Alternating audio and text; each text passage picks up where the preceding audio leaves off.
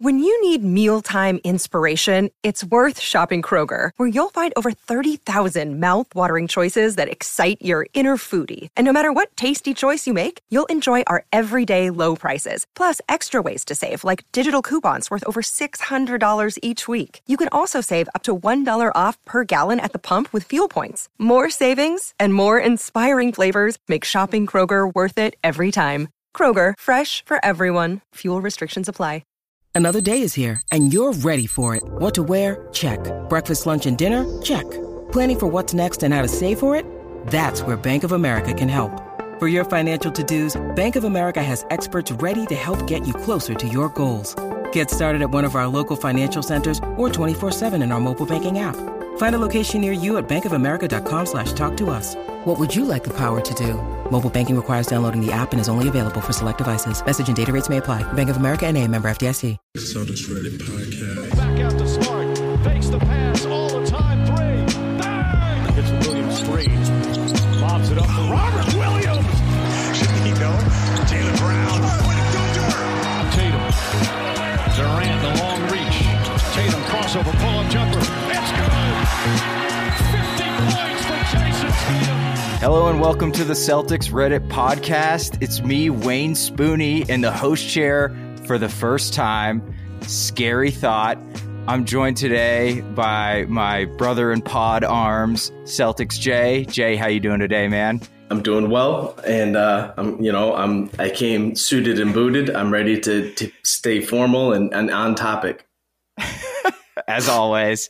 And we're also joined by a very special guest. Garbage, He's a garbage. uh, he's a regular member of the Celtics subreddit, a former mod ousted by a violent and bloody coup. That is user Parsnip Pizza. How you doing today, man? I, I'm doing I'm doing very well. Great to be on, and I, and I must remind you because my team of lawyers has reminded me I'm not allowed to refer to it as bloody or violent. They did they did get coup in the uh, in the decision, but I can't say it was violent. I'm sorry. The, the settlement agreement permits that. Yeah, so yeah, exactly. And I got after I got traded to the Clippers for a first round pick. you and Doc both. So uh, why we had Parsnip on? It's uh, it's All Star break, right? There's no Celtics basketball. I know we're all fiending for it. So he sent me this idea when we sucked. Uh, so it made a lot more sense then. But now that we're good, we're just going to run through it. We're going to have some fun, but we're going through four of the worst seasons in Celtics Celtics history. And Parsnip, I say, take us away, man. What's the first season you want to talk about? Yeah, absolutely. And I want to start with the season that I actually started following the Celtics. I'm I'm from Celtics land. I'm from where it's normal to be normal is relative, obviously, but a Celtics fan. And uh, but I never really got into the Celtics until like when I was younger ish, and I started getting into them this year because I started getting access to Grantland, the lovely website, and reading columns about, hey, this Celtics team, they're tanking this year. And that year was 2013, 2014, where they were uh, 25 and 57, I believe, either the third or fourth worst winning percentage in team history. And the really funny part is that this is kind of just like a nothing to see here team in terms of Celtics history. There's been disaster teams. Like the, the process started this season in Philly. And Yeah. uh, the Lakers, this is when they really just started being terrible in those ter- or late Kobe years. And meanwhile, the Celtics were like, yeah, we're just tanking for a top pick. And uh, so this was also just post Bobcats disaster, I believe, too. Oh and they won God, like seven right. games. Yeah, that's right. That terrible, like probably the worst, probably the worst team of the modern era. That terrible, terrible Bobcats team. Poor Kemba. So what was the, the what was the record? What like how did we end up? What happened with that season? And then we can get into the nitty gritty a little bit. Absolutely. So this team has very this team has a starting point in the all of these terrible teams have a starting point. They don't just like come into the world as like, oh, we're terrible, except the Bobcats just because expansion is hell. Right. The Celtics, in my opinion, this team really starts with game six in in Boston when LeBron James basically turns his whole career around and like basically ends the big three as we know it, as them as a serious contender. And uh, they lose game seven, and then for the next year, I think it's year two years, it's kind of just a top team that hangs around. They lose Ray Allen in free agency to Miami. Uh, they have that team that made had a really fun run against the Knicks, but just wasn't better than that Knicks team. And in the offseason of 2013, leading into 2013 14, Danny Ainge makes probably one of the biggest trades of one of the biggest trades of the last 20 years when he trades Pearson Garnett for four firsts. And part of it is he got the extra first because he took on Gerald Wallace, who was one of the worst contracts in the league at that point. It was who he was fifth in minutes on this Celtics oh. team, by the way. I remember starting to watch the Celtics team, and I remember at one point just being like, "Oh, that's Gerald Wallace. That's the guy who's made a ton of money for nothing." Hey, he had some few good years. The original crash. Oh, absolutely. He was uh, he was the guy that basically propped up the Bobcats to begin with because he was the guy they got from the Kings in the expansion draft. Indeed, he was. And so that was an interesting that 2014 draft. I think at the time, the reason we were tanking oh. was regarded as an amazing draft. But if you look at some of the names back, oh. it is not that great. It's really funny because if you go back again, if you go back to the Grantland, but even just everywhere, everyone was talking about this is 1984 Part Two. Every single one of these players is an All Star, and then you look up the list. You look up the lottery. Like let's say the lottery, your All Stars from the lottery of the 2014 draft. Are you ready? Joel Embiid. Is that it? and those are the All Stars. Oh no, you know what? Um, uh, I, I, keep forgetting, but uh, uh, Julius Randle, who was what like oh, kind of an All yeah, him yeah. and and uh, and Zach LaVine. That's the other one. But Zach LaVine has come so diff has so drastically changed since when he was drafted. Yeah, I mean he absolutely he was not on the original team I mean, either was Randle, right? Once he made an All Star team. Correct. So I've got, I've got some. Uh, I'll call these stats of impotence for this team. If you guys want to run through those real quick. So this Celtics team this year, we have shot 25% or under from three five times. that team in 13 14 did it 21 times. Oh my god. We've, we've shot under 40 per, under 40% from the field 10 times this year. That team did it 24 times. Jay, can you guess who was second on that team in minutes played? Oh. oh. oh. Avery Bradley? No, he should have been, but he was not. Rondo, not Rondo was not either. Well, Rondo Rondo only played about 30 games, right? He was right. shut down yeah. by the end of the year. Yeah. He was a power forward. No. Not Kris Humphries. No, no, no. Brandon Bass oh was the second God, in right. minutes on that team. Listen, hold on though, but don't throw too much shade at Mr. Brandon Bass because there's not a man on the planet that is more butter from like that mid range on the side. He was two hand dunks all day. Listen, baby. he that was that dude was steady as it went, like Mister Consistent. he really you can't throw shade at Brandon Bass, in my opinion. You just can't. I'm not, but when he's your second leading minutes getter, you're probably heading for a top five pick, baby. oh man, that's uh, so, right. Yeah. So we th- we actually had some fun young talent on that team. Jay, you alluded to Avery Bradley. Yeah, it was, not, and that was that was when he started kind of emerging a little bit. We yep. we saw him start hitting his mid range because yep. he wasn't hitting the three right then. That was like he was still coming off those curls, getting yep. right at that free throw line, and that was his little butter move. And then all those back cuts. Oh, I used to love watching that stuff, man. I get I all fired up. I know those IT teams, man. That we had young Olynyk, right? The mm-hmm. Canadian neon Jesus, Jared Sullinger, who I was absurdly high on, and still to this day his, think he could contribute. His his rebounding numbers, like his uh, rebounding numbers, were absurd. Like he would just double double like almost every other game. It was insane. Yeah, and ultimately, the end of that season is the biggest gift you could ever get because we drafted Marcus Smart.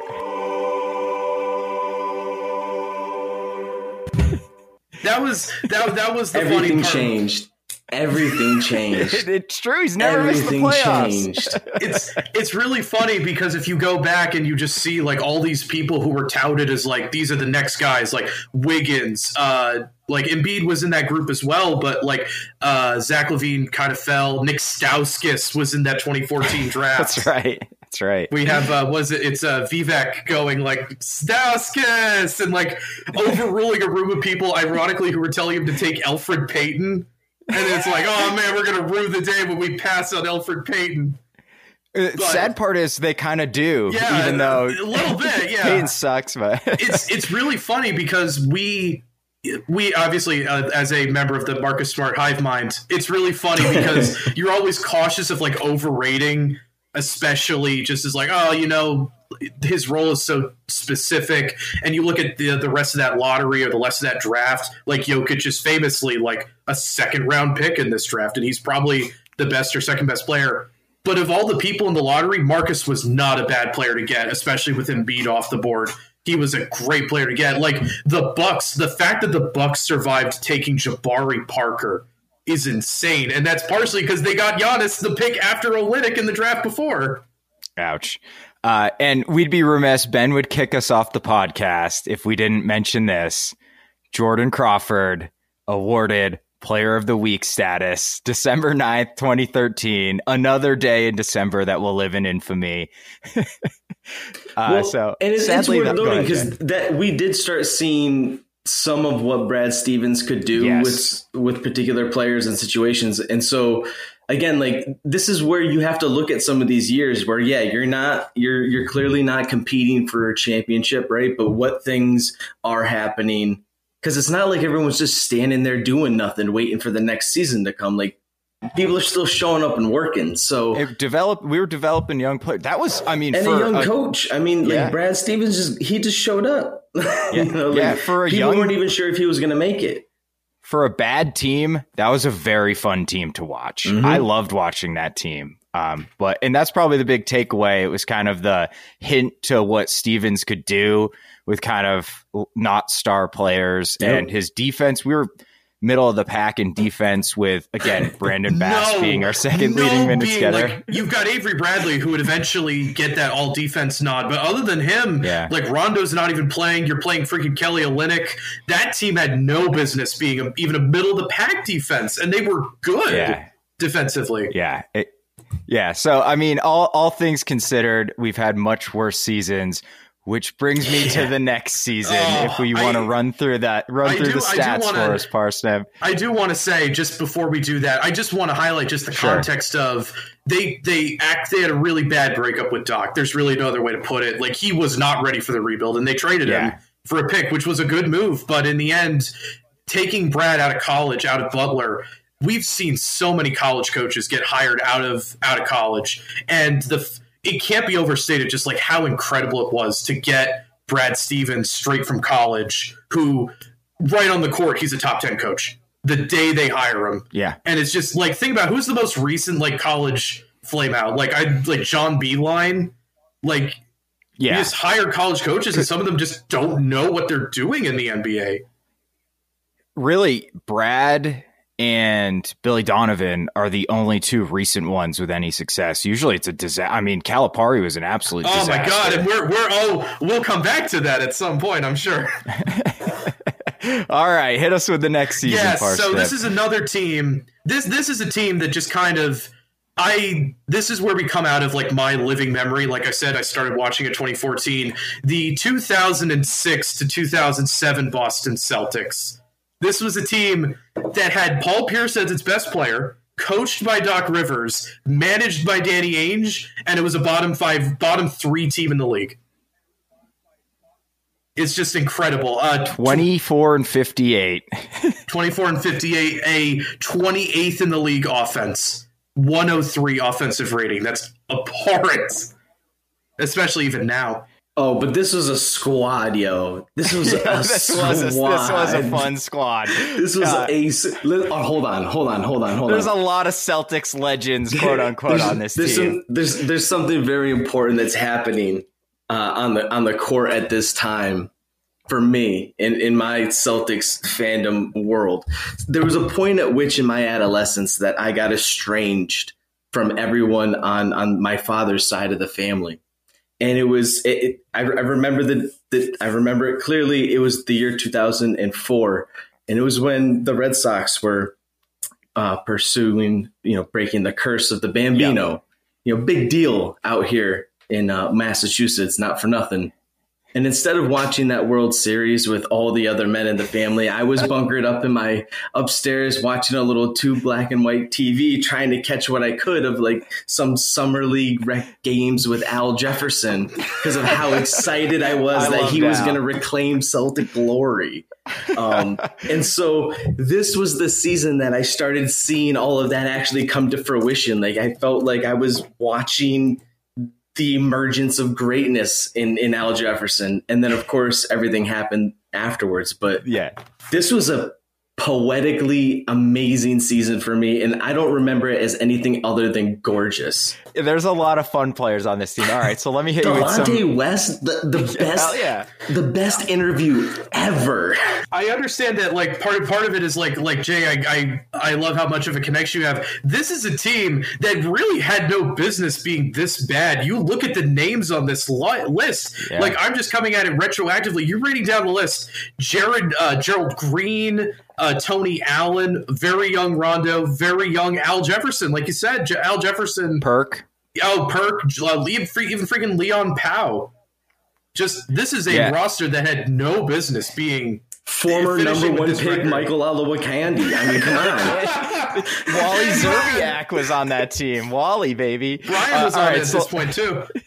yeah, let me hit hit you with some stats here. All right, so twenty five percent or under from three. This team did it 18 times. Again, yeah. we've done it. We've done it five this year. Thanks, we've Tony a, Allen. Yeah, we've had a bad. We've had a bad shooting year. Up, though. Yeah. All right, Jay. Again, I ask you, who is second in minutes played on this team? Another undersized power forward second round pick out of Providence. Oh my oh, god. Ryan Gomes. Ryan Gomes was oh second in minutes played. Ryan Gomes, baby. Our most played lineup had Pierce, obviously. Perk, Ryan Gro- Gomes, Wally Szczerbiak, and Bassie Telfair. Oh, and my, you know what? Oh my god! Yeah, we were trying to reclaim Bassie's career, yo. we gave up a first for him. That was Randy Foye. Oh my god, so that's no right. Yeah, yeah. That um, was that wasn't a great draft. Here's the craziest part. That lineup had a plus 12.5 net rating in like 200 minutes. It was a good lineup. There's like, I mean, I mean that's an leave, anomaly. If you, leave out, if you leave out Telfair, that's like three. That's three pretty solid playoff players, and Ryan Gomes, who like was all fine. right at that point, but then you throw in yeah. Telfair, who's just dear God. Yeah, he averaged 30 minutes a game. Telfair, no one could shoot on that squad. Oh. No, uh, other than Wally, and I don't even think he. Sh- I don't think he played that much that year. No, he was always hurt. Yeah, I he have one more. Hurt one more stat for you, and uh, as so this team finished 28th in offensive rating. Shocking. So let me just hit you with this. We, as a team, the Celtics have not scored exactly 80 or fewer points this season. That team did it 10 times. An eighth of their games, they didn't crack 80 points. Thanks, Tony Allen. Oh, Listen though, what games they won, they won because of Tony Allen. Let me tell you right now. Yeah, so, Tony was a beast. Well, yeah. He, is that that's the year I believe he tore his ACL? Well, right, but he was he was like yeah taking played, his whole game to another level before yep, that yep. happened. Like I would love that. I'd love if you can put this in the description. There's a really good. Uh, the Ringer did a piece right before the 2018 season, I think, where they did a pretty good uh, just retrospective on the 2006 Celtics. They got, I think, they got to talk to Delonte West. They got to talk to Al Jefferson. It was a really good breakdown of that season, and they mentioned like every happy thing for the Celtics going down in flames. Like Tony Allen like takes that step and he tears his ACL. Just yep. bad luck after bad luck after bad luck for them. Yeah, and again, I will say, like the last season, this was kind of the harbinger of good things to come, though, because at this off season is, season is when we made the Ray Allen and KG trade. So I uh, I do want to say there's two really important contexts with this. Is uh, I have it in my notes, like very specifically, right before 2006, Red Auerbach dies, or right at the beginning of the season. So there's the guy of the franchise. Number that two, was, that was the other heartbreaker for that season. Yeah. Number is two, you, you were like, the, uh, man, this is the one that has to be for Red. Uh, yeah, Yeah, that I was know, right? that was the season that they had the black shamrock with Red's logo uh, on the court, and I think there there was a jersey patch as well. I believe. Mm-hmm. Uh, you would know better, Jay. I, was, I I did my digging, and this is like I'm the young person who wasn't watching at the time. Uh, Pierce did a is, speech. wait, what does that make me? I'm sorry. I mean, eventually we're gonna have to tell people It's the about. tie. It's the tie. I, I, I what was I remember looking it up that Pierce did a speech I think right after Red died, and all I could find were people just saying like it was just such it was like a moving moment that really just solidified his connection for sure. Yeah, well, and here's the thing. I, I think Spoons, we we touched on it a bit when Paul got inducted into the Hall of Fame.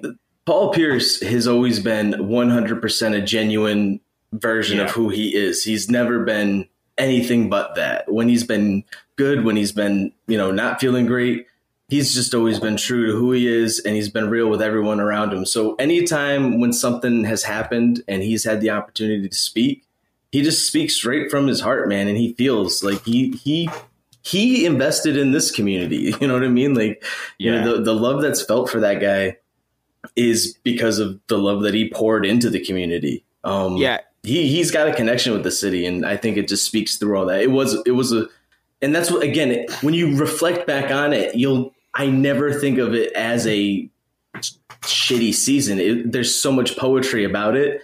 Um, but it is tough to think about because it was. It's like you love nothing more than to have done something more exciting for Red, or you know, yeah. And Jay, I, I don't know if I, it was just me, but I feel like back then, or if I'm re- remembering correctly, I felt like there was this kind of impending doom that we were going to trade Pierce in the offseason and like totally rebuild.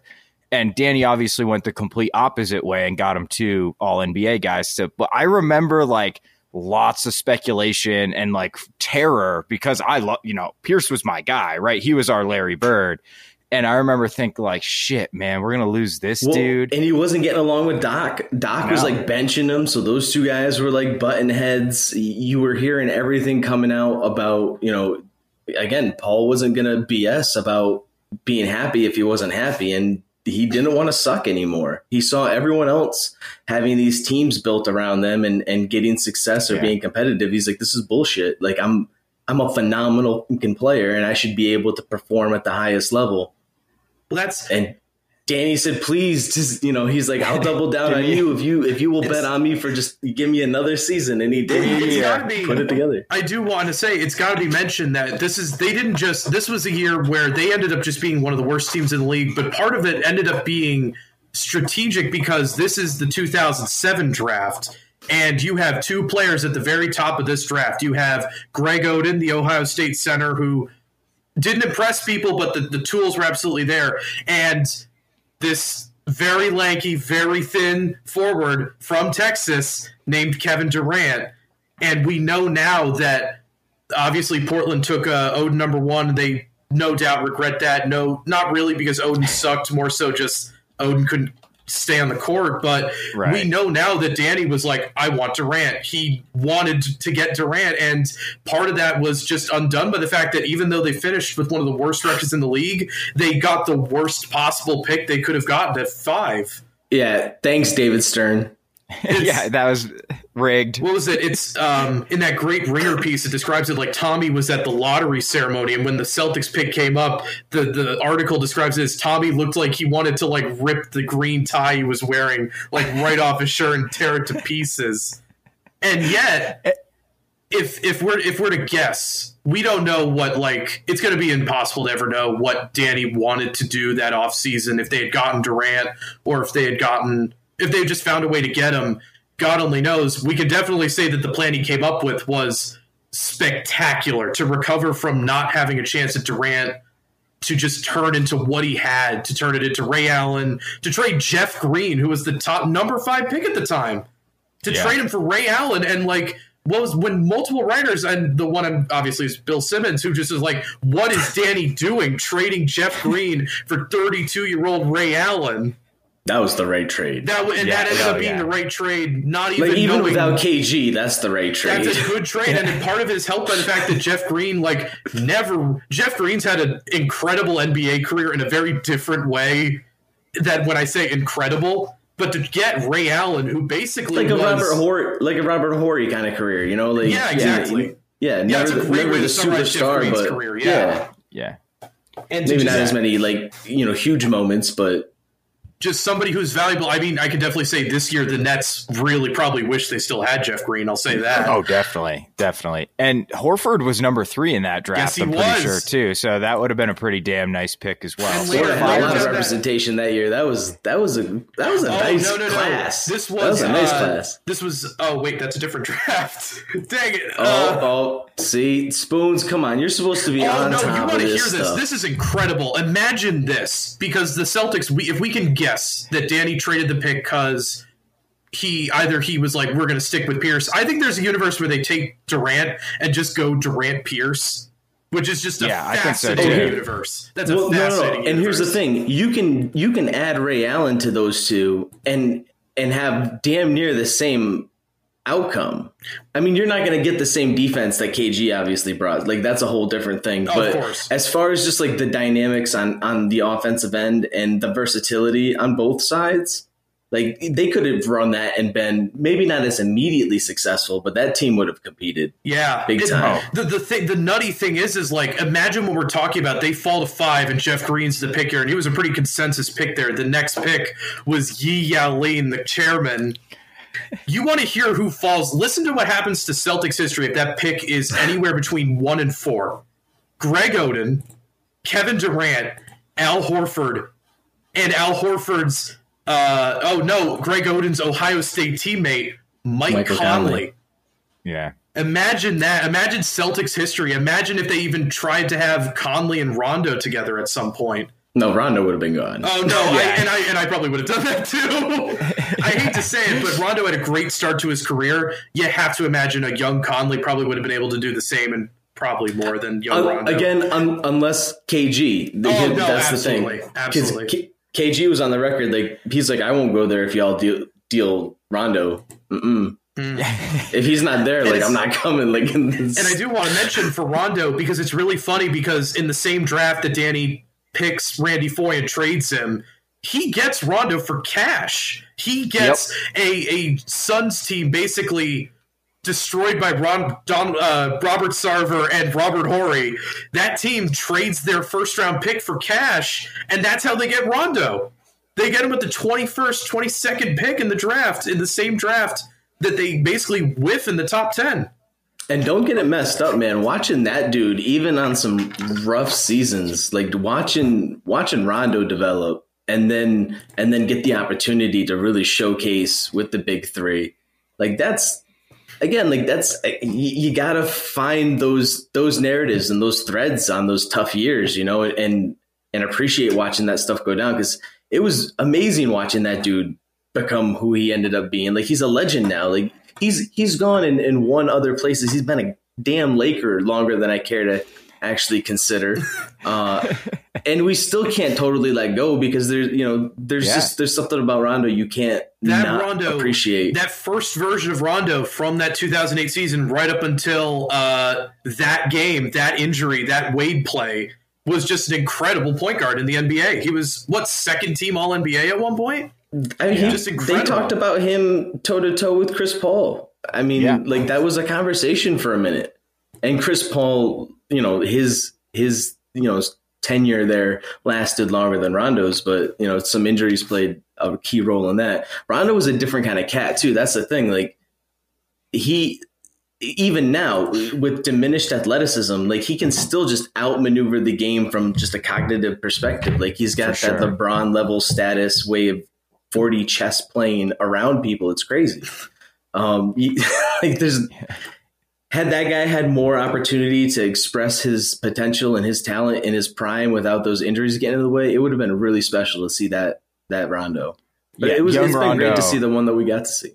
Young Rondo was worth the price of admission just for you never knew the shit he was going to pull in a game, man. It was oh, wild. And let it be nationally televised, please. Yeah. oh, national right. TV Rondo, the old legends. yeah. All right, all right. So speaking of all-time tank seasons, oh, for, oh, what's the next season you got for us? Unless you got you anything else. It's funny we're doing this third. In my opinion, this is since the shot clock was invented.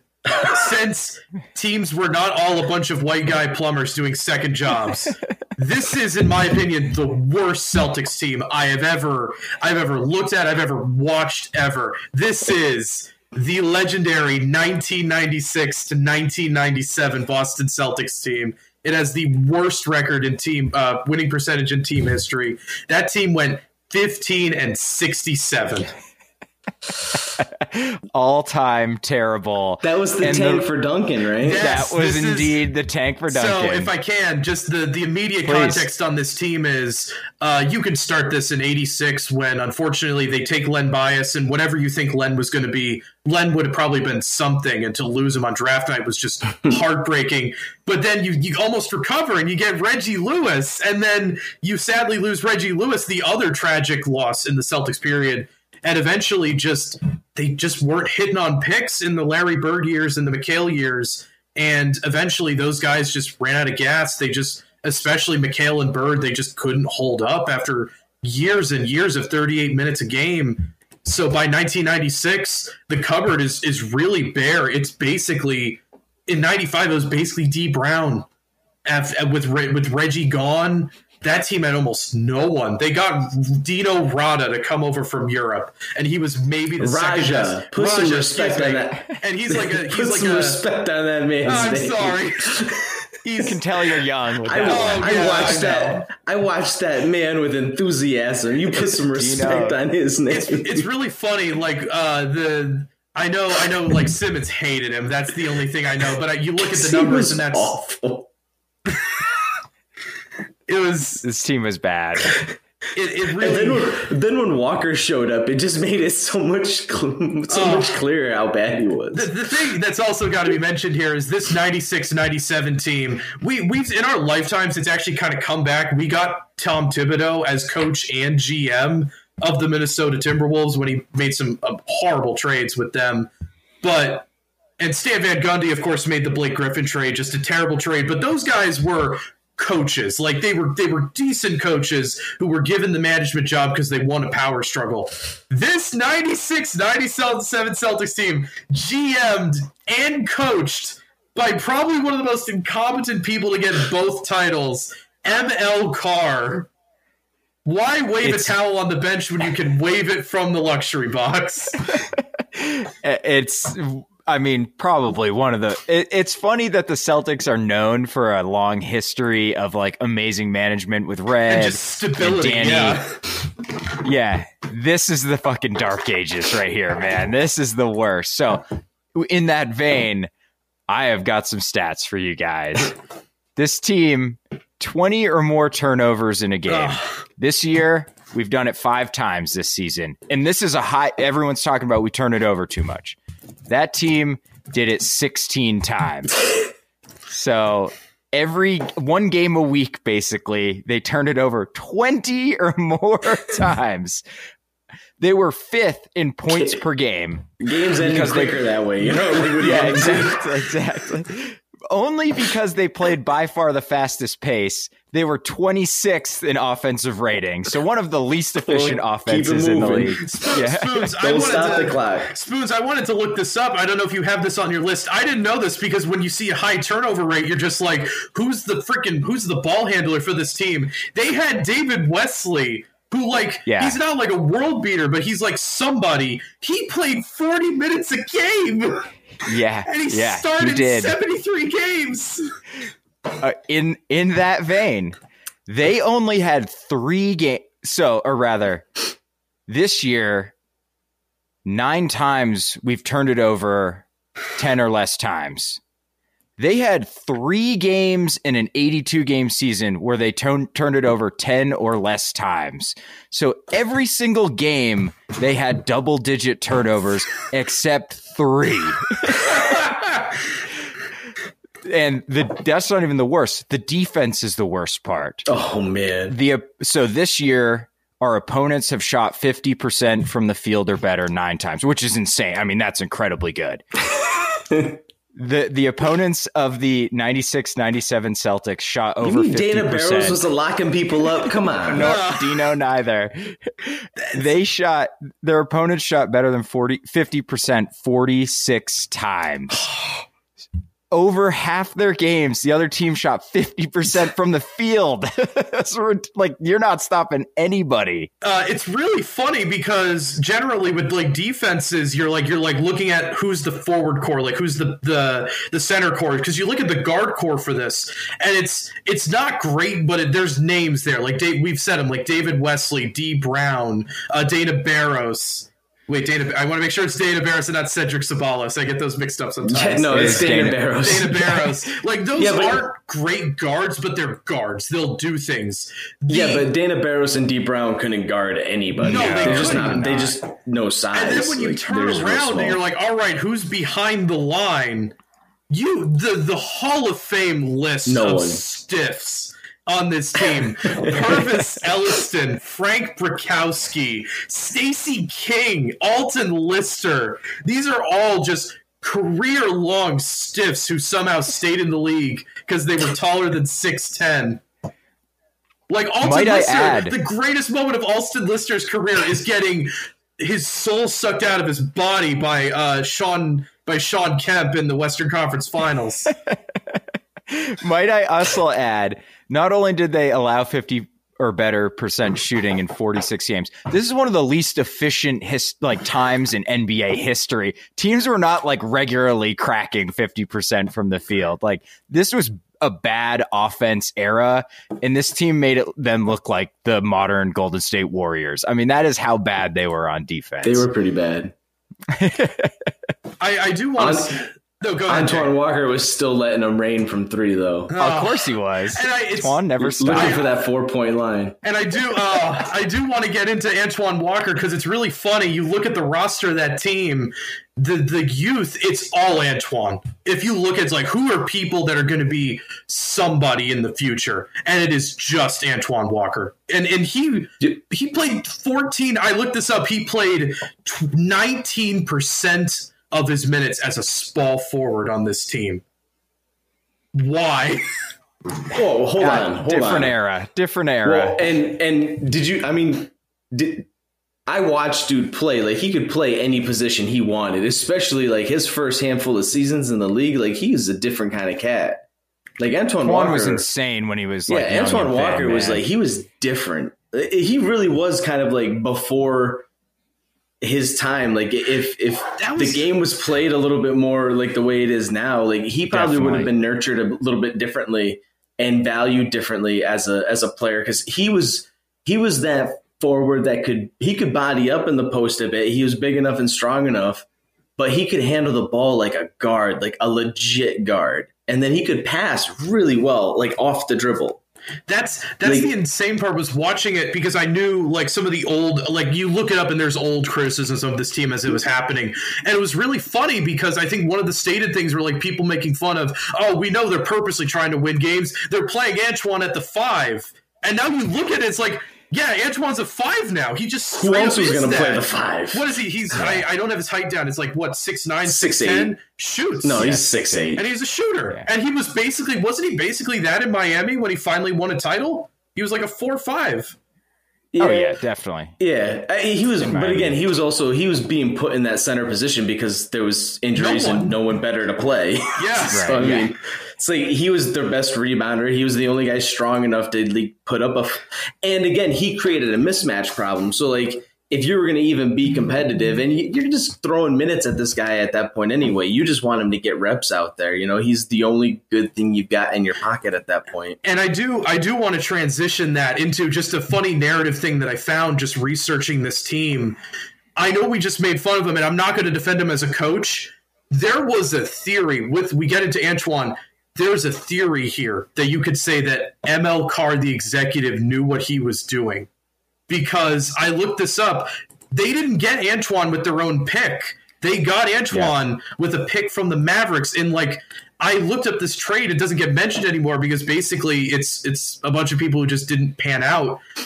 Uh, the season before this, ML Carr traded.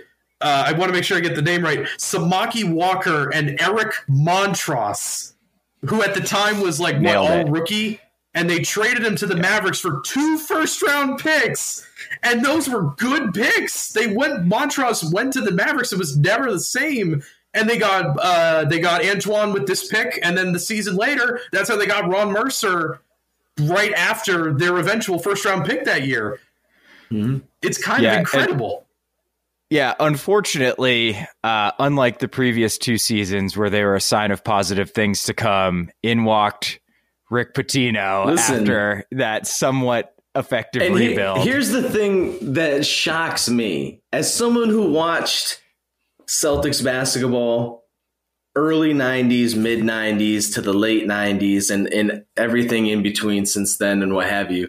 It's those Pitino years that like those are the dark years. Yeah, I, I was I was those, gonna say yeah. The fact that that's not that wasn't like the one of the first seasons that came to mind. Like that dude didn't make one decision that worked out well. And that's like, he didn't make did one decision. He didn't even make a wardrobe decision that went well for him was, in his time in Boston. That man was a complete disaster. That's the yes, incredible thing is you look at this and the, the headline story we alluded to it or Jay alluded to it earlier. This is a team where and you go back in interviews and they were accused of it at the time. Now ML says we were tanking for Duncan. And this year Tim Duncan from Wake Forest was the number, probably one of the greatest college prospects we'll ever see. And that was a Celtics team oh, yeah. that was there to do two things. I was going to say one thing, two things. One, develop Antoine Walker. Number two, be the worst team in the league so they could get Antoine Walker. But unfortunately, at the very beginning of the, the San Antonio Spurs, who made what the Western Conference Finals only two years earlier, they lose David Robinson early in the season and they sell everything to tank their way to the bottom. And they win the lottery and they get. Uh, Antoine. They, uh, they, win the lottery. They win the lottery to get Tim Duncan. But here's the thing the story Thanks, that's David told Stern. the story that's told is like oh and then they missed out on uh, Tim Duncan, which of course is a franchise changing moment. They get the number three pick. They take the second best player in the draft with Chauncey Billups. They get the second best player with Chauncey Billups after the Raptors pass on him. And to your point, I know earlier I opened it, and I do agree with you that this is a dark era and it should be highlighted as that. But when you're talking about Chauncey Billups and then they take Ron Mercer, that's that's a team with Antoine Walker, Ron Mercer, uh, Chauncey Billups. That's not great, but that's something. But when you say Chauncey Billups and Ron Mercer, the next disaster waiting off stage is Rick Pitino when he trades yep. Chauncey Billups after 50 well, games. And then the year after, I believe he drafted Joe Johnson, and then and also traded him. Uh, it was well, it was Rodney Rogers and Tony Delk for Joe Johnson. Indeed, it and was. was it two, At, two or one first for Vitali Potapenko. Whoa, I tolerate no Vitali Potapenko slander on this podcast, sir. I love me some Vitali. he was trash, but I love him still. Uh, all right, so let's run through this last season real quick because it was before all of us were born, even me and Jay. Uh, so, no, you make it sound like I was born in like 2020. I'll have you know, I was only born in 2015. Come on now. Okay, all right, good, good. You, oh, so speech... you're a year older than Tatum. That's great. Yeah, exactly. Yeah, I'm also eternally 19. yeah.